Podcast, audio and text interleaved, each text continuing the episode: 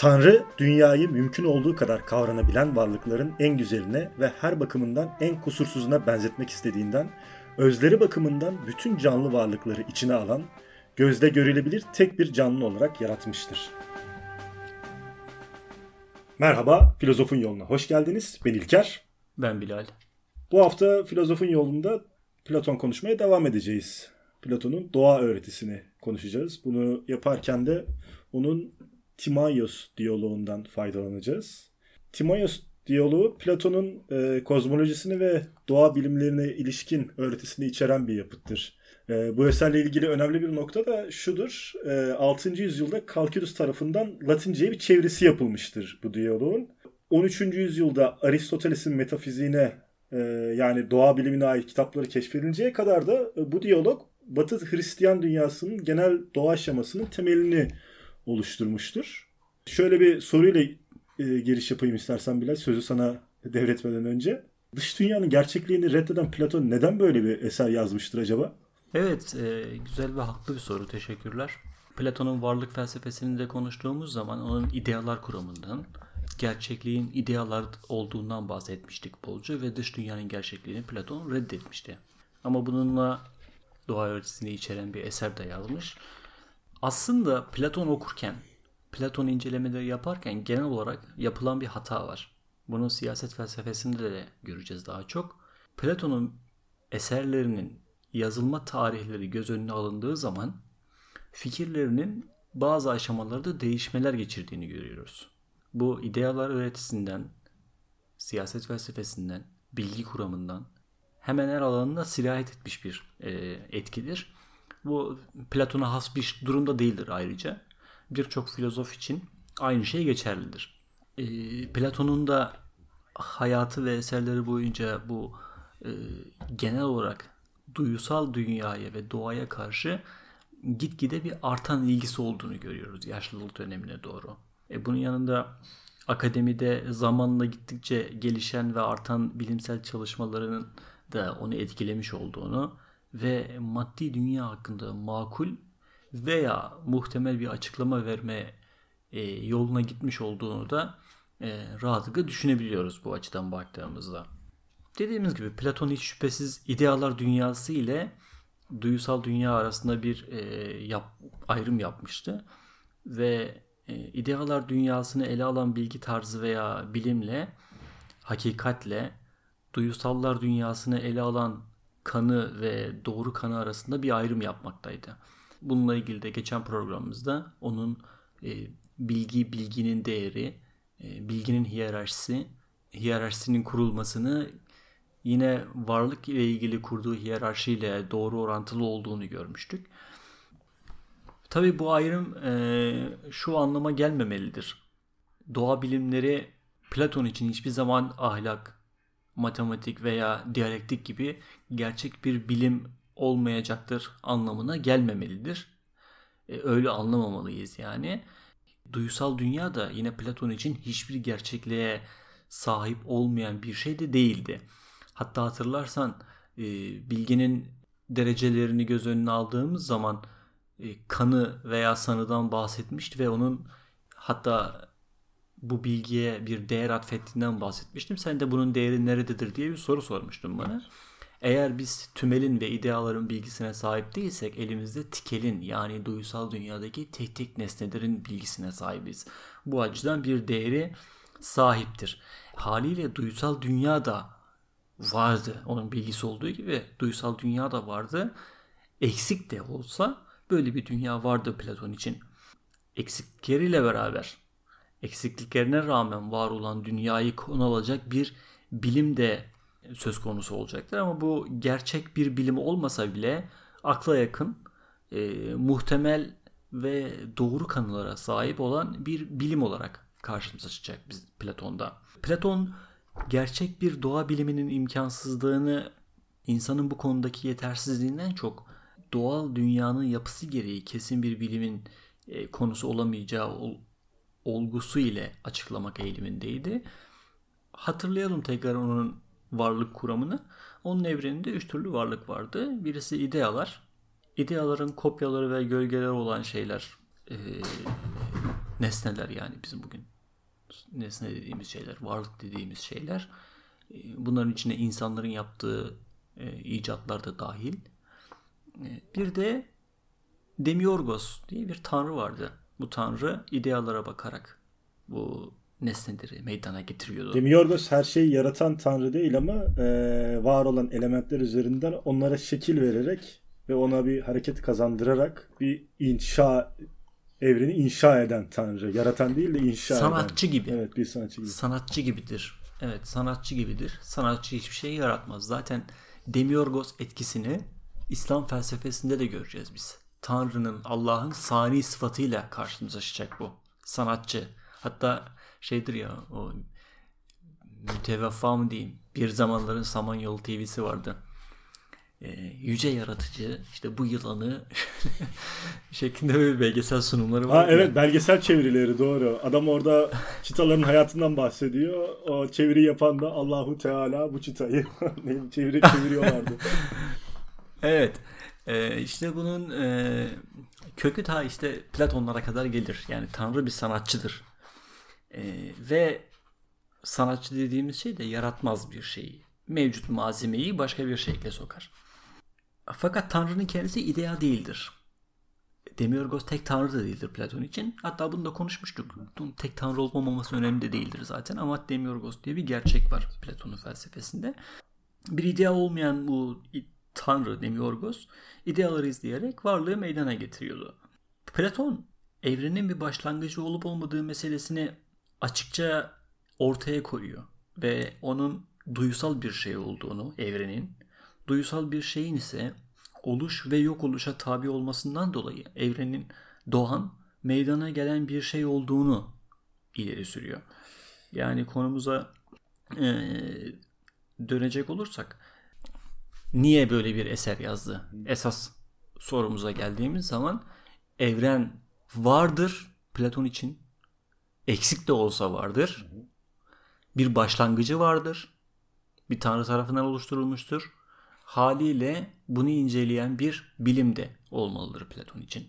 Bu yüzden Timaios diyaloğunu yazıyor. Peki evrenin meydana gelen bir şey olduğunu ileri sürmektedir Platon. Peki sebebi nedir evrenin meydana gelmesinin? Neden varız? Neden her şey var? Neden biz varız? Neden vardı? Bu çok önemli bir soru. Yani bu felsefenin ana sorularından biri. Bunu din felsefesinde de aynı şey, teolojinin de ana sorularından biridir. Felsefenin de ana sorularından biridir. Nasıldan ziyade neden sorusu. Platon'a göre Tanrı en yüksek anlamda iyidir. İyi olduğu için de cömerttir. Bir de varlık yokluktan, düzen de düzensizlikten iyidir. İşte bu Tanrı'nın iyiliği ve düzenin ve varlığın zıtlarından daha iyi olmasından dolayı Tanrı kendisine benzer bir şey olarak, yani iyi bir şey olarak evreni yaratmış, ona düzen vermiş ve onu düzensizlikten düzene sokmuştur. Düzenin düzensizlikten iyi olduğunu biz doğa filozoflarında da görmüştük. Onlar için de düzen, hani kozmos düzen demekti hatırlarsan. Kozmos kaostan meydana gelmiştir. Kaos düzensizlik anlamına geliyordu. Başıboşluk, anomali haliydi kaos. Doğa bir düzene kendisi meyilliydi ve düzen ortaya çıkıyordu. Kozmos meydana geliyordu. Burada da Platon bunu Tanrı'ya bağlıyor. Tanrı'nın iyiliğine, en yüksek olan iyiye bağlıyor. Bir de şu var, yaratılmış şeyler içinde en üstün ve en mükemmel olan şey zihin, yani akıldır. Nous Yunanca karşılığı. Akıl ise ancak canlı bir varlıkta, yani ruh sahibi, psike sahibi bir varlıkta bulunabilir. Bundan dolayı Tanrı evrene akıl ve ruh da vermiştir. Senin yaptığın alıntı da zaten buna işaret ediyordu. Sonuç olarak şöyle söyleyebiliriz. Evren bir bütün olarak akıl sahibi, akıllı bir canlıdır ve onun bu aklı içinde bulunduran bir ruhu vardır. Bir alem ruhu vardır. Bunun sebebi de Tanrı'nın iyiliğidir. Ona göre tek bir duyusal evren vardır. Platon'a göre tek bir duyusal evren vardır. Ve bu evreni başka herhangi bir evren takip etmeyecektir. Bir öte dünya anlayışı yoktur. Kendisinden bir alıntı yaparak daha anlaşılır hale getirelim bunu. Tanrı dünyayı mümkün olduğu kadar akılsal varlıkların en güzeline ve her bakımından en kusursuzuna benzetmek istediğinden, özleri bakımından bütün canlı varlıkları içine alan, gözle görünür tek bir canlı varlık yaratmıştır. Evren. Şimdi tamam, Tanrı evreni de yaratıyor, ona akıl ve ruh veriyor ve Platon evreni de bir canlı olarak görüyor aynı bizim gibi. Peki Platon'un muhayyilesinde evren nasıl bir şeydir ya da neden yapılmıştır? Yine yerinde bir soru. Evren var olan şeylerin toplamıdır ve kendisi bir bütündür. Yine varlık deyince aklımıza her şeyi kapsayan bir şey geliyor ya, yani imgesi olmasa da. Evren, varlık, bütün var olan şeylerin toplamıdır. Varlık dediğimiz şey. Evren de aynı şekilde bütün var olan şeylerin toplamıdır ve biriciktir. Bir eşi benzeri de yoktur başka. Onun ana maddesi Empedokles'ten miras kalan ateş, hava, su ve topraktan meydana gelmiştir. Ve evren küreye benzer. O halde evren sonsuz değildir. Evet. Evren bir şekli olduğu için haliyle sonludur. Ve antropomorfik de değildir. Yani insanla ilgili de, insana da benzemez yani evren. Yani canlılık özelliği atfedildiğinden insana benzetiyor gibi bir düşünce oluşmuştu benim kafamda ama insana da benzemiyor aynı zamanda. İnsan karakterinde değil ama aynı zamanda. Evren akıl ve ruh sahibi bir canlıdır ve canlı olan şeyler de hareket eder. Yani evren hareket ediyor yani. Evet. Ancak bu hareket bir doğru boyunca ilerleyen bir hareket değil de kendi etrafında, kendi ekseni etrafında dönme hareketidir. Çünkü ekseni etrafında dönme hareketi bütün hareketleri içinde tek biçimli, uniform olan tek bir harekettir. Yani yerinde duran, çünkü bütün mekan da aynı zamanda evrenden oluşuyor. Boşluğu reddetmiş diye mesela hatırlıyorsan Parmenides. Evet. Boşluk yoktur diyordu. Aristoteles'te de daha sonra göreceğiz bunu. Mekan varlığın kapladığı yerdir. Haliyle bütün mekanı dolduran, kendisinin mekan olan evrenin yapacağı hareket de kendi etrafında dönme hareketidir. Şimdi bu kendi etrafında dönme hareketi işte tek biçimli bir hareket ve eksen halinde bulunması ister istemez Platon'un işte astronomik çıkarımlarda bulunduğu ya da bulunmadığı sorusunu da uyandırıyor. Aynı zamanda yıldızlar, gezegenler hakkında söylediği bir şeyler var mı Platon'un? Yani evet, bizim bugün anladığımız şekilde bu kozmolojinin, astronominin ilgi alanıdır ve Platon'un yaptığı şey de çok farklı değildir. Sadece Platon'un yöntemleri biraz farklıydı. O mantıksal süreçler olarak inceliyordu bunu. O dönemin astronomisini göz önüne aldığımız zaman da Platon'un yaptığı şey o dönemin astronomi bilgisiyle sınırlıydı. Aslında bunlar felsefe tarihinden çok bilim tarihi bakımından değer ifade eden açıklamalar olup bunun üzerinde durmamıza çok gerek yok ama üzerinde durmamız gerektirecek bir nokta, Platon'un Aristoteles'ten farklı olarak dünyayı evrenin merkezine koymaması. Hatırlıyorsan bunu daha önce şeyde de görmüştük. Pitagoras'ta da görmüştük. Bir merkezi ateş sisteminden bahsediyordu ve bütün cisimler de bu merkezi ateşin etrafında dönüyordu. Bu söylemin önemli yalnız. Dünyayı evrenin merkezine koymaz demesi ve evet, diğer gezegenler gibi merkezi bir ateşin etrafında dönmesi. Aynı bugünkü güneş sistemini aklına getiriyor evet, aynı zamanda. Fakat Platon'dan sonra bilim bu şekilde şekillenmedi. Evet. Yani çünkü onun söylediği şey, Platon'a göre güneş de bu merkezi ateşin etrafında dönüyor. O da yani güneş sistemi... Güneş sisteminden ziyade, yıldız sisteminden ziyade, yani bir yıldız sisteminden de bahsedilmiyor. Sadece merkezi bir ateş var. Her şey onun etrafında dönüyor. Bütün gezegenler, yıldızlar. Çünkü güneş de bir gezegendi. Yıldız değildi Platon için. Ay da bir gezegendi. Ama yine bu açıdan bakınca da bilim tarihinde ayrıksı bir yere koyuyor Platon'u aynı zamanda, değil mi? Evet. Yani önemli bir cephenin temsilcisi diyelim. Çünkü bilim tarihi açısından daha yine güneşin evrenin merkezi olduğunu söyleyen Kepler'den önce başka bilim adamları da vardı. Yani ama bunlar ya itibar görmüyordu ya da yasaklanıyordu bir şekilde. Yani taraftar bulamıyorlardı. Platon da yine taraftar bulamamış bir cepheden bakıyordu mevzuya kısaca. Anladım. Peki biraz da biyolojisine bakalım istersen. Evet. Platon'un düşüncesine göre, Platon'un felsefesine göre Tanrı önce ölümsüz ruhun merkezi olarak başı yaratmıştır. Bizim ruhumuz ölümsüz. Başı derken, merkez olarak başı yaratmış derken baştan kastettiğin ne? İnsan ruhundan bahsediyorum. Evet. İnsan ruhu ölümsüzdü ya Platon'da. İnsan başı da zaten bu yüzden evren gibi küre şeklindedir Platon için. Yani başımız şeyimizin, vücudumuzun, ruhumuzun merkezidir. Yine hatırlarsam Empedokles'te görme dediğimiz şey, yani göz ateş elementinin yoğun olduğu bir nesne, bir cisim olduğu için gözün içinde ateş vardı ve görme dediğimiz şey, biz gözümüzü açtığımız zaman gözümüzden çıkan ışınların etrafı aydınlatması aynı bir fener gibi. Görme bu şekilde gerçekleşiyordu. Platon da aynı şeyi benimsiyor. Hatta bunu ben daha önce de değinmiş olmam lazım bir programımızda. Bizim bugün nazar dediğimiz şey kökü buradan geliyor. Yani senin gözünden çıkan ışınlar, o hamasi ışınlar, o kıskanç ışınlar karşı tarafa belli etkiler oluşturuyor üzerinde. Zarar veriyor. Ona zarar veriyor. Ona kötü şans getiriyor veya etkiliyor fiziksel anlamda. Çünkü nazar dediğin şey sakat bırakıyor. Çirkin yapıyor. Evet. Şunu sormak istiyorum bir de. Şimdi Tanrı idealara bakarak duysal dünyayı yaratıyor değil mi? Evet. Peki ne üzerinde çalışarak bunu gerçekleştiriyor? Evet. Hangi maddeyi kullanıyor? Evet. Akla ilk gelecek yanıt az önce de saydığımız 4 element olacaktır. Ama aslında değil. Çünkü bu 4 element de sürekli değişim içerisinde. Zaten Platon'un varlıkla ilgili olumsuz görüşünün altında yatan sebep değişimdi. Ona değişmeyen bir şey gerekiyordu ve bunun için ideaları ortaya attı. Demiurgos'un kullanacağı malzeme için de yine değişmez özellikte bir madde gerekiyor Platon'a göre. Ama bu şeyin kendine has hiçbir özelliği ve yapısı yoktur.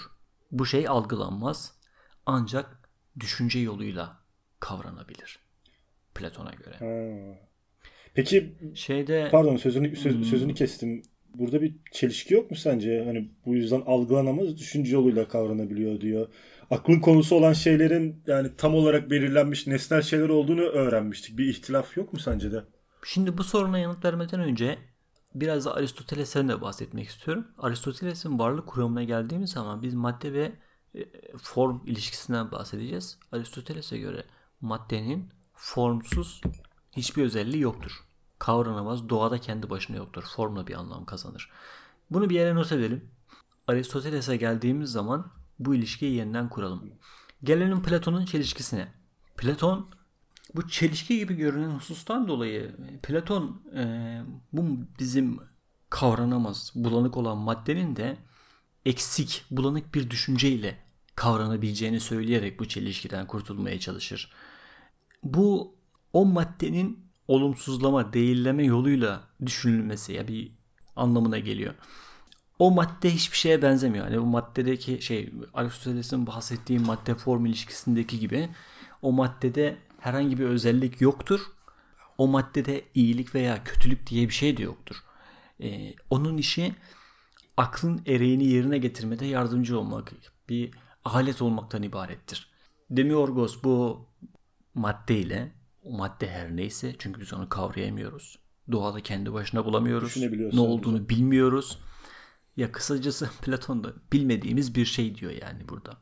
Daha sonra Aristoteles'te de yanlış hatırlamıyorsam esir adını alıyor bu. Hatta yine İslam felsefesinde de esir. Hatta İslam felsefesinde geçiyorum. Teolojisinde de esir diye bir maddeden bahsedilir. Her şey bu esirden yapılmıştır der. Temel bir tane madde bulunmak durumunda kalıyor. Platon da bu maddenin madde olduğunu söylüyor. O maddeyle Demiurgos her şeyi yaratıyor. Buna elementler dahil. O elementlerle de başka şeylere, yani birkaç aşamalı herhalde bir üretimden bahsediyoruz biz burada düşününce. Yani Platon'un kendisine direkt yani o dört element sanki o 4 elementin de ham maddesi varmış gibi bir düşünce de uyandırıyor. Evet öyle. Evet, aynen o anlama geliyor. Aslında Platon'un bu öğretisinin ayrıntılarına gerek olmadığını söylemiştik. Fakat senin de fark ettiğin ve benim de birkaç defa üzerinde durduğum gibi Platon genel olarak Pitagorasçılarından Pitagorasçıların izinden giderek her şeyi, yani nitelikleri dahil niceliksel geometrik olarak açıklama yönünde ilerlemeye çalışmıştır. Bu yöntem Platon'la da sınırlı kalmayacak. Daha sonra Descartes ve Spinoza da doğa bilimini geometriye indirgemeye çalışacaklar. Peki Platon'un düşüncesine göre bu evrenin bir başı ve sonu bulunmakta mıdır? Yine doğa felsefesinde üzerinde çok durduğumuz gibi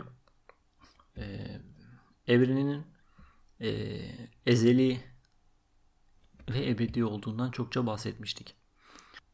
Doğa filozoflarına göre hiçten, yokluktan herhangi bir şey çıkması mümkün değildi. Bir şeyin de yok olması, varlıktan kesilmesi yine mümkün değildi. Bu Platon için de geçerlidir. Keza Platon Timaios'un hiçbir yerinde dünyanın Tanrı tarafından varlığa getirilmesinden önce bir zamanın var olduğunu söylemiyor. Tersine o zamanın alemin varlığa getirilmesiyle birlikte varlığa gelmiş olduğunu söylemektedir. Yani klasik çokça duyduğumuz zaman da evrenle birlikte başlamıştır söylevi. Ama Platon'da bir kozmos kaos ilişkisi de olmadığını görüyoruz. O evrenin ezelden beri hep kozmos şeklinde olduğunu, bir düzen içerisinde olduğunu ima etmiştir. Nitekim kendisinden sonra gelecek yorumcular da Platon'un izinden gidecek ve evrenin ezeli ve ebedi olduğunu söyleyeceklerdir. Evet. Herhalde bir eksik bırakmadık. Senin ayrıca bir sorun var mı? Yok, bir sorum yok. Dediğin gibi bir eksik bırakmana gayet detaylı, güzel bir şekilde açıkladın. Ağzına sağlık. Radyoda şiir programı gibi oldu. Ağzına sağlık, yüreğine sağlık. Öpüşmeyelim, sorun değil gerisi. Evet, bir sorum olmayacak. Tamam, bir sonraki programımızda görüşmek üzere. Esen kalın. Hoşça kalın.